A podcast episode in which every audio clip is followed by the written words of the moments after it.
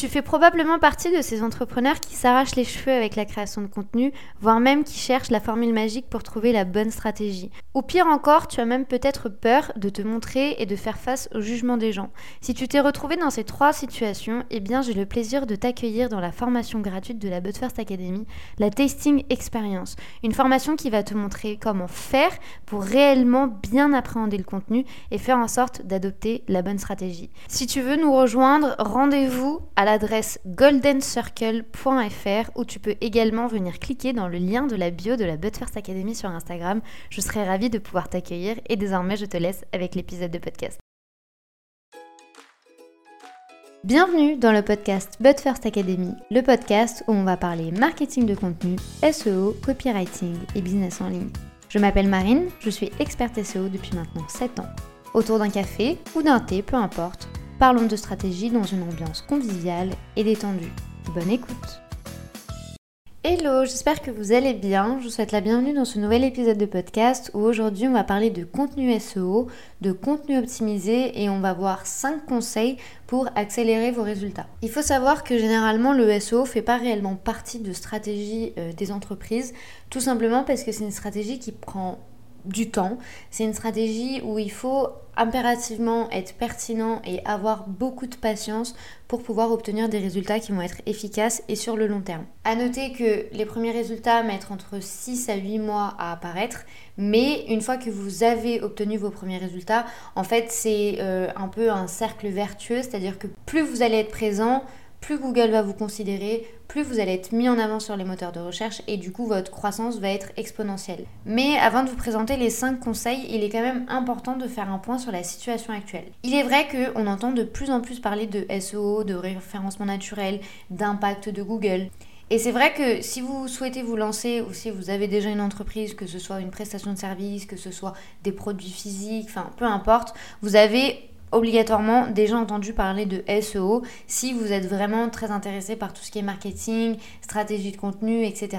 Et c'est là que la réalité peut rattraper de nombreuses personnes euh, parce que premièrement, les articles ils sont pas faciles à produire, ils font généralement des connaissances, mais il faut surtout prendre le temps en fait de se positionner sur les bons mots clés. On va pas se le cacher, c'est hyper illusoire aujourd'hui de penser que tu vas publier un contenu le lundi et que le mercredi tu vas être euh, au top des moteurs de recherche et que tu vas gagner en visibilité. Honnêtement, c'est pas comme ça que ça fonctionne. Je suis désolée de casser vos espérances, mais ça prend du temps. Généralement, il faut compter trois mois euh, pour positionner un article quand votre site internet existe depuis au moins deux ans. Je sais que ces tranches peuvent faire excessivement peur et c'est une des raisons pour lesquelles de nombreux business ne se lancent pas en SEO parce qu'ils ont tendance à croire que ça prend trop de temps.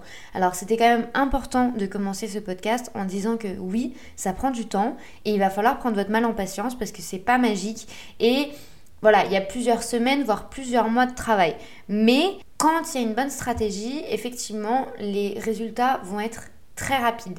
C'est-à-dire qu'une fois que vous allez être positionné sur un mot-clé qui va être précis, un mot-clé qui va être stratégique, je peux vous assurer qu'en fait vous allez sentir les bénéfices durant deux, voire trois ans. Et honnêtement, quand j'entends dire euh, qu'effectivement un article prend du temps à produire, etc. Alors oui, ça prend du temps parce qu'il faut que ce soit qualitatif, il faut que vous mettiez en avant des bons arguments, mais je sais qu'il y a aujourd'hui des gens qui mettent une heure et demie, voire deux heures à créer un post Instagram, qui va avoir une durée de vie de 24 à 48 heures. Je parle pas des Reels parce que je sais que l'algorithme a changé, mais en tout cas pour tout ce qui est post, carousel, etc., ça a une durée de vie de 24 à 48 heures. Quand on part du principe que un contenu qui va être présent sur Google a une durée de vie de 3 à 4 ans et qui va prendre exactement le même temps de production, honnêtement, Ici, le poids, il est vite fait. Je préfère, pour mon business, passer deux heures à rédiger un article de blog qui va être optimisé et qui va présenter de bonnes euh, idées et avoir une vraie valeur ajoutée, mais qui ait une bonne durée de vie, plutôt que de prendre deux heures à créer un carrousel et au final, au bout de 24-48 heures, plus personne ne va le voir. C'est bien entendu après des points de vue qui vont être différents, des stratégies différentes que vous souhaitiez ou non euh, utiliser le SEO. L'objectif aujourd'hui de ce podcast est vraiment de vous faire comprendre que malgré que ça prend du temps, il est possible d'accélérer tout de même vos résultats et d'avoir de bons contenus SEO, avoir une bonne méthode de rédaction tout en ayant des résultats rapides. Le premier conseil que vous devez noter est de miser sur la qualité plutôt que sur la quantité. Je sais que plus d'une fois, on a vraiment tendance à vouloir publier beaucoup en se disant euh, plus je vais être présent, plus Google va me mettre en avant, plus les gens vont me voir, plus ils vont devenir clients. En réalité, c'est pas vraiment comme ça que ça fonctionne. Vaut mieux publier un article qui va être très quali toutes les deux semaines ou toutes les semaines plutôt que de publier tous les jours sans qu'il y ait réellement de fond. Ici, l'idée, ça va être de modifier votre manière de penser. Effectivement, on est là pour booster la visibilité de votre entreprise, mais c'est pas l'objectif numéro un. L'objectif vraiment clé de votre business, c'est de répondre à la question des internautes. Il faut toujours garder à l'esprit que les gens, quand ils vont sur Google, ils cherchent la réponse à leurs questions. S'ils ne la trouvent pas sur votre site, ils iront ailleurs. Et l'objectif, c'est bien entendu qu'ils n'aillent pas chez la concurrence. Donc vous devez vraiment avoir une vision très claire des interrogations de votre cible. Qu'est-ce que les gens recherchent sur Google? Pourquoi ils vont avoir besoin de votre offre? Pourquoi ils vont avoir besoin de votre produit? Et juste après ça, vous pourrez déterminer votre stratégie et le nombre de fois où vous allez publier. Si vous ne devez garder qu'une seule chose de ce podcast, c'est la suivante. Il vaut mieux faire un grand article qui répond à toutes les questions plutôt que de prendre toutes les questions individuelles et de faire un article pour la question A, un article pour la question B, un article pour la question C. En fait, c'est pas que c'est nul, c'est juste qu'en fait la personne va avoir la flemme de chercher la réponse à toutes ces questions dans des articles qui vont être différents. Il vaut mieux créer un grand guide de créer un long article, d'avoir toutes les réponses à leurs questions, et s'ils le souhaitent, au moins ils ont tout sous les yeux. Plutôt que d'être là à agrandir l'expérience utilisateur, on va se le dire, ils n'iront pas chercher l'information ailleurs. Ils ne vont pas prendre le temps de naviguer sur votre site internet, de voir, d'éplucher. S'ils voient et qu'ils trouvent un seul article qui va répondre à une question qui a entre 300 et 400 mots, ils vont se dire hum, c'est faible, c'est pauvre en contenu. Malgré que vous ayez passé deux heures sur cet article.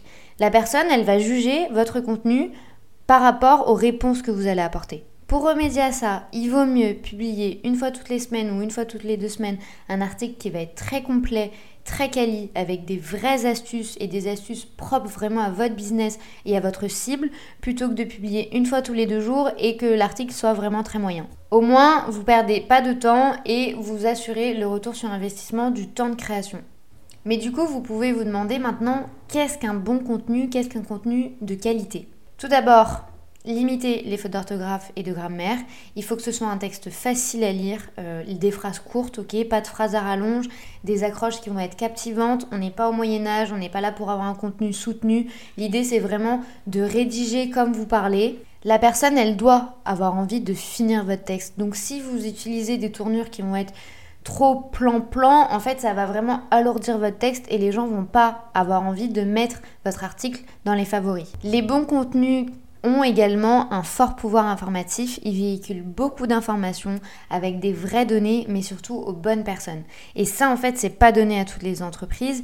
Renseignez-vous sur votre cible, devenez votre cible. Vraiment, mettez-vous à la place de la personne et essayez de comprendre quelles sont ses attentes et quels sont ses problèmes. Grâce à ce travail d'analyse, vous allez vraiment pouvoir être en mesure de répondre à leurs questions et de donner des exemples qui vont leur parler. Le deuxième conseil que j'aurais à vous donner pour accélérer vos résultats SEO, c'est de ne pas vous limiter au texte, mais de miser également sur la vidéo et les photos. Quand on analyse les tendances actuelles, on voit les reels Instagram qui sont en train d'exploser, on voit YouTube qui est en train de s'imposer de plus en plus sur le marché. Pourquoi autant de succès autour de ces formats d'images et de vidéos?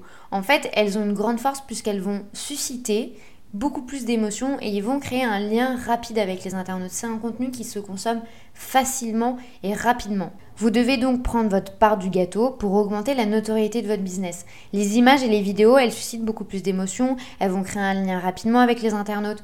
Et du coup, tout en mettant en avant l'image de, marque de votre entreprise, vous allez pouvoir véhiculer un message qui va être fort, avec des textes qui vont être adaptés, alors oui, certaines personnes vont préférer lire vos articles de blog, mais d'autres personnes vont préférer regarder vos contenus vidéo et vos contenus photos. Et ça, Google l'a compris. donc ils vont mettre beaucoup plus en avant les pages avec des vidéos, les pages avec des infographies, les pages qui mettent en avant différents types de supports parce que ça va permettre de répondre aux envies de tout le monde, aux préférences de tous les internautes. Si vous n'avez pas le temps de créer du contenu photo ou du contenu vidéo, il existe beaucoup de banques euh, libres de droit. Je vais vous mettre quelques liens juste en dessous de cet épisode. L'idée ici, c'est pas de passer 4 heures sur la production de contenu. Ici, c'est vraiment de susciter l'émotion, que ce soit la colère, la peur, la tristesse, la joie, euh, le souvenir, peu importe, tout ce que vous voulez. Mais faites toujours preuve de stratégie. Et dites adieu au perfectionnisme, rien ne sera jamais parfait. L'objectif ici, c'est vraiment de servir les envies de tous, mais ne passez pas 6 heures à monter une vidéo, parce que honnêtement, vous allez perdre en rentabilité. N'oubliez pas également que si vous souhaitez diversifier le support de votre communication, vous pouvez également tout optimiser. Que ce soit vos images, il faut impérativement optimiser vos images. Vos vidéos, elles peuvent également être optimisées. Il existe des techniques d'optimisation de chaîne YouTube. Vraiment, ne perdez pas le travail de référencement naturel. Si vous créez du contenu, faites en sorte que les gens le voient. Le troisième conseil de ce podcast va être de mettre en place un bon mailage. Alors, Qu'est-ce qu'un mailage? Le mailage, qu'il soit interne ou externe, ça correspond aux liens que vous allez mettre sur votre site internet. Ça peut être des liens qui redirigent directement sur des pages de votre site internet. Donc là, on parle de mailage interne. Ou ça peut être des liens qui vont rediriger vers d'autres sites internet, que ce soit des études, des exemples, euh, même si vous avez par exemple une chaîne YouTube ou un compte Instagram et que vous mettez le lien de ces différentes plateformes, là on est sur du mailage externe parce que ce ne sont pas des liens qui appartiennent à votre site. Pour comprendre l'importance du mailage et des liens, il faut comprendre comment Google fonctionne. Il faut savoir que la base vraiment de la réflexion des robots Google, c'est la popularité. Étant des machines, ils partent du principe qu'il va y avoir des comportements des internautes qui vont démontrer si oui ou non votre site et qualitatif. Donc tout ce qui va être lien, euh, temps passé sur votre site internet, si les gens vont parler de vous ou non, ça va vraiment être une preuve pour Google de savoir si oui ou non les gens parlent de vous et si oui ou non vous êtes populaire sur internet. Donc c'est simple, plus les gens vont parler de vous, plus vous allez avoir des liens qui vont mener vers votre site internet, plus Google va se dire ok, les gens parlent de cette personne, ça veut dire que le contenu est qualitatif, ça veut dire que le contenu va aider, donc je vais petit à petit analyser ce site internet et le mettre en avant. Mais du coup, pour que ça fonctionne, il faut que les gens parlent de vous, il faut que les gens citent votre site internet. Pour arriver à ça, vous avez deux stratégies créer du très bon contenu, on l'a vu précédemment, ou commencer vous aussi à citer d'autres sources, à parler des autres personnes pour motiver en fait le donnant-donnant et pour motiver le renvoi des balles. En gros, si vous commencez à parler des autres personnes, elles, elles vont commencer à regarder votre contenu, à voir comment elles peuvent le mettre à profit, comment elles peuvent vous citer, comment elles peuvent vous rendre l'appareil, etc. Donc là, on est vraiment sur des pratiques de mailage interne, de mailage externe et de netlinking. Motiver les gens à parler de vous et motiver les gens à mettre des liens sur leur site internet qui renvoient chez vous. L'une des pratiques les plus connues pour vraiment booster tous ces éléments, ça va être les articles de blog invités, c'est-à-dire de faire des échanges de bons procédés. Vous allez créer du contenu pour un autre site et l'autre site va s'inviter chez vous et du coup là, vous pourrez mettre des liens qui vont être pertinents. Mais il existe également des techniques payantes, c'est-à-dire des annuaires en ligne qui vont regrouper un bon nombre de liens et de sites internet et du coup vous allez les payer pour faire partie de ces annuaires. Honnêtement, ça vaut le coup uniquement si ces annuaires font partie de votre secteur d'activité et si ils ciblent réellement votre audience. Dans le cas contraire, honnêtement, ça sert à rien. À noter tout de même qu'il faut impérativement éviter les fermes à liens. Euh, alors qu'est-ce qu'une ferme à lien, vous allez me dire? En fait, comme toute pratique sur Internet, quand euh, les gens voient que ça fonctionne, eh ben, il y a des abus. Et il y a eu des abus il y a quelques années, il y a eu des personnes qui se sont amusées à créer des, des articles ou des commentaires, etc. uniquement avec beaucoup de liens en masse pour en fait donner de fausses indications à Google. Vous vous doutez bien que les géants du web il est pas bête, hein, euh, on va pas lui mettre à l'envers et du coup il a commencé à détecter toutes ces fermes à liens et en fait il a clairement banni tous ces sites internet, c'est-à-dire que ils peuvent encore exister, mais ils ne vont pas du tout être pris en compte par Google. Il ne va pas du tout les considérer pour booster le SEO ou pour mettre en avant quelqu'un. Il va juste considérer ce site internet comme un tricheur et il va le bannir petit à petit. Et en fait, au lieu de booster votre visibilité, de booster votre SEO, vous allez juste tout simplement faire le contraire. Le quatrième conseil pour vraiment booster votre visibilité et booster votre création de contenu et que ce soit un contenu qui va être très optimisé, ça va être de créer des champs lexicaux et d'utiliser des synonymes pour varier le contenu de votre texte. Il faut savoir qu'en SEO, on vous dit tout le temps de choisir un mot-clé. Et en fait, ça va être le mot-clé sur lequel vous allez vouloir vous positionner, donc la requête de l'internaute. Il faut savoir qu'il y a quelques années, en fait, la pratique était de répéter ce mot-clé sans cesse dans le texte et de dire toujours la même chose.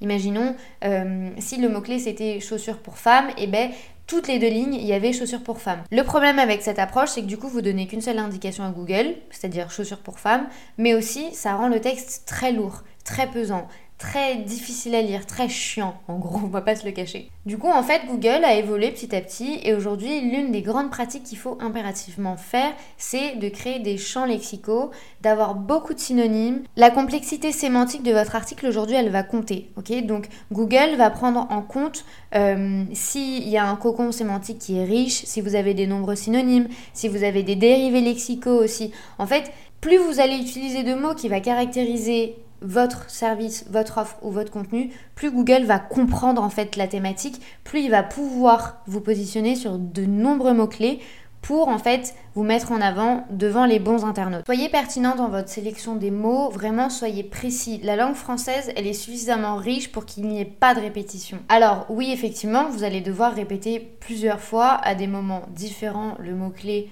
sur lequel vous souhaitez vous positionner.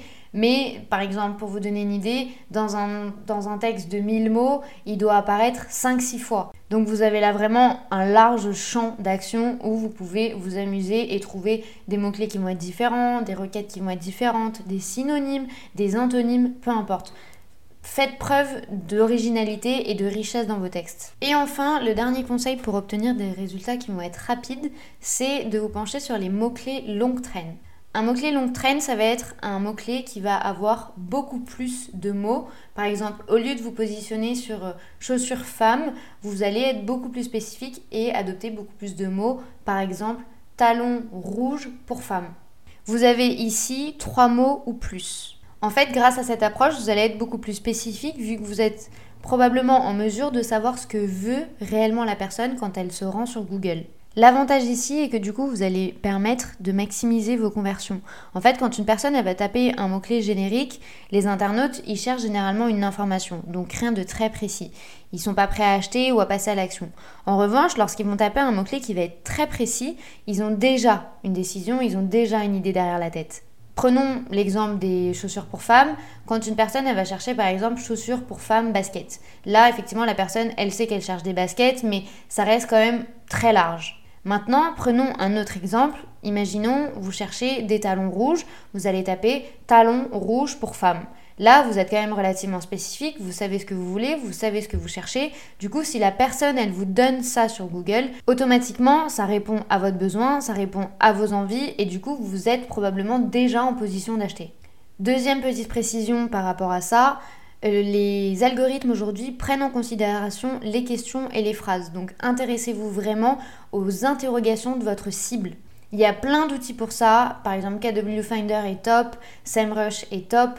Vraiment, je vous mets tout en barre d'infos. Vous pouvez du coup faire une recherche simple d'une requête et il va vous donner toutes les questions que les gens se posent par rapport à cette thématique. Bien entendu, votre réflexion à vous ne va pas remplacer le robot. Donc vraiment prenez 10 à 15 minutes pour vous pencher et vous mettre à la place de votre cible pour comprendre qu'est-ce qu'ils attendent, quels sont leurs problèmes, leurs doutes, leurs rêves, et puis après ça, complétez votre réflexion avec le robot. Cet exemple de mot-clé longue traîne, il peut être pris dans tous les secteurs d'activité. Gâteau au chocolat, vous pouvez le remasteriser par recette de gâteau au chocolat moins calorique, comment créer un gâteau au chocolat moins calorique, recette d'un gâteau au chocolat sans beurre, sans œufs, enfin peu importe. Pareil pour les vêtements, pour les produits de beauté, pour les prestations de services. Tout ça, en fait, c'est remasterisable dans tous les sens. Enfin, le dernier point que je souhaitais également aborder ici, et on parle de mots-clés longue traîne, donc ça prend tout son sens, ne sélectionnez pas des, mots, des mots-clés où il y a trop de concurrence, où il y a trop de recherche. Généralement, on veut impérativement se positionner sur des mots-clés qui ont 500 000 recherches par mois ou 10 000 recherches par mois. Vraiment, ici, c'est pas l'objectif. Positionnez-vous sur des mots-clés qui ont entre 500 et 1500, voire 2000 ou 2500 grand max, parce qu'en fait, ça va vous permettre de toucher réellement la cible. Si vous avez trop de concurrence, vous n'avez aucune chance de vous positionner et en fait, vous allez passer aux oubliettes. Au contraire, si vous êtes plus stratégique et que vous vous dites je veux toucher moins de gens, mais au moins je suis sûr qu'ils vont me voir, là vous avez tout gagné. Mais surtout, vous allez également vous positionner beaucoup plus rapidement. J'espère que ce contenu vous aura aidé et aura répondu à quelques-unes de vos questions. Et surtout, n'oubliez pas, toujours faire preuve de stratégie et de bon sens. C'est vraiment la clé pour avoir un bon contenu. Je vous mets toutes les ressources et tous les liens que j'ai évoqués juste en dessous de ce podcast. Je vous dis à très vite, prenez soin de vous.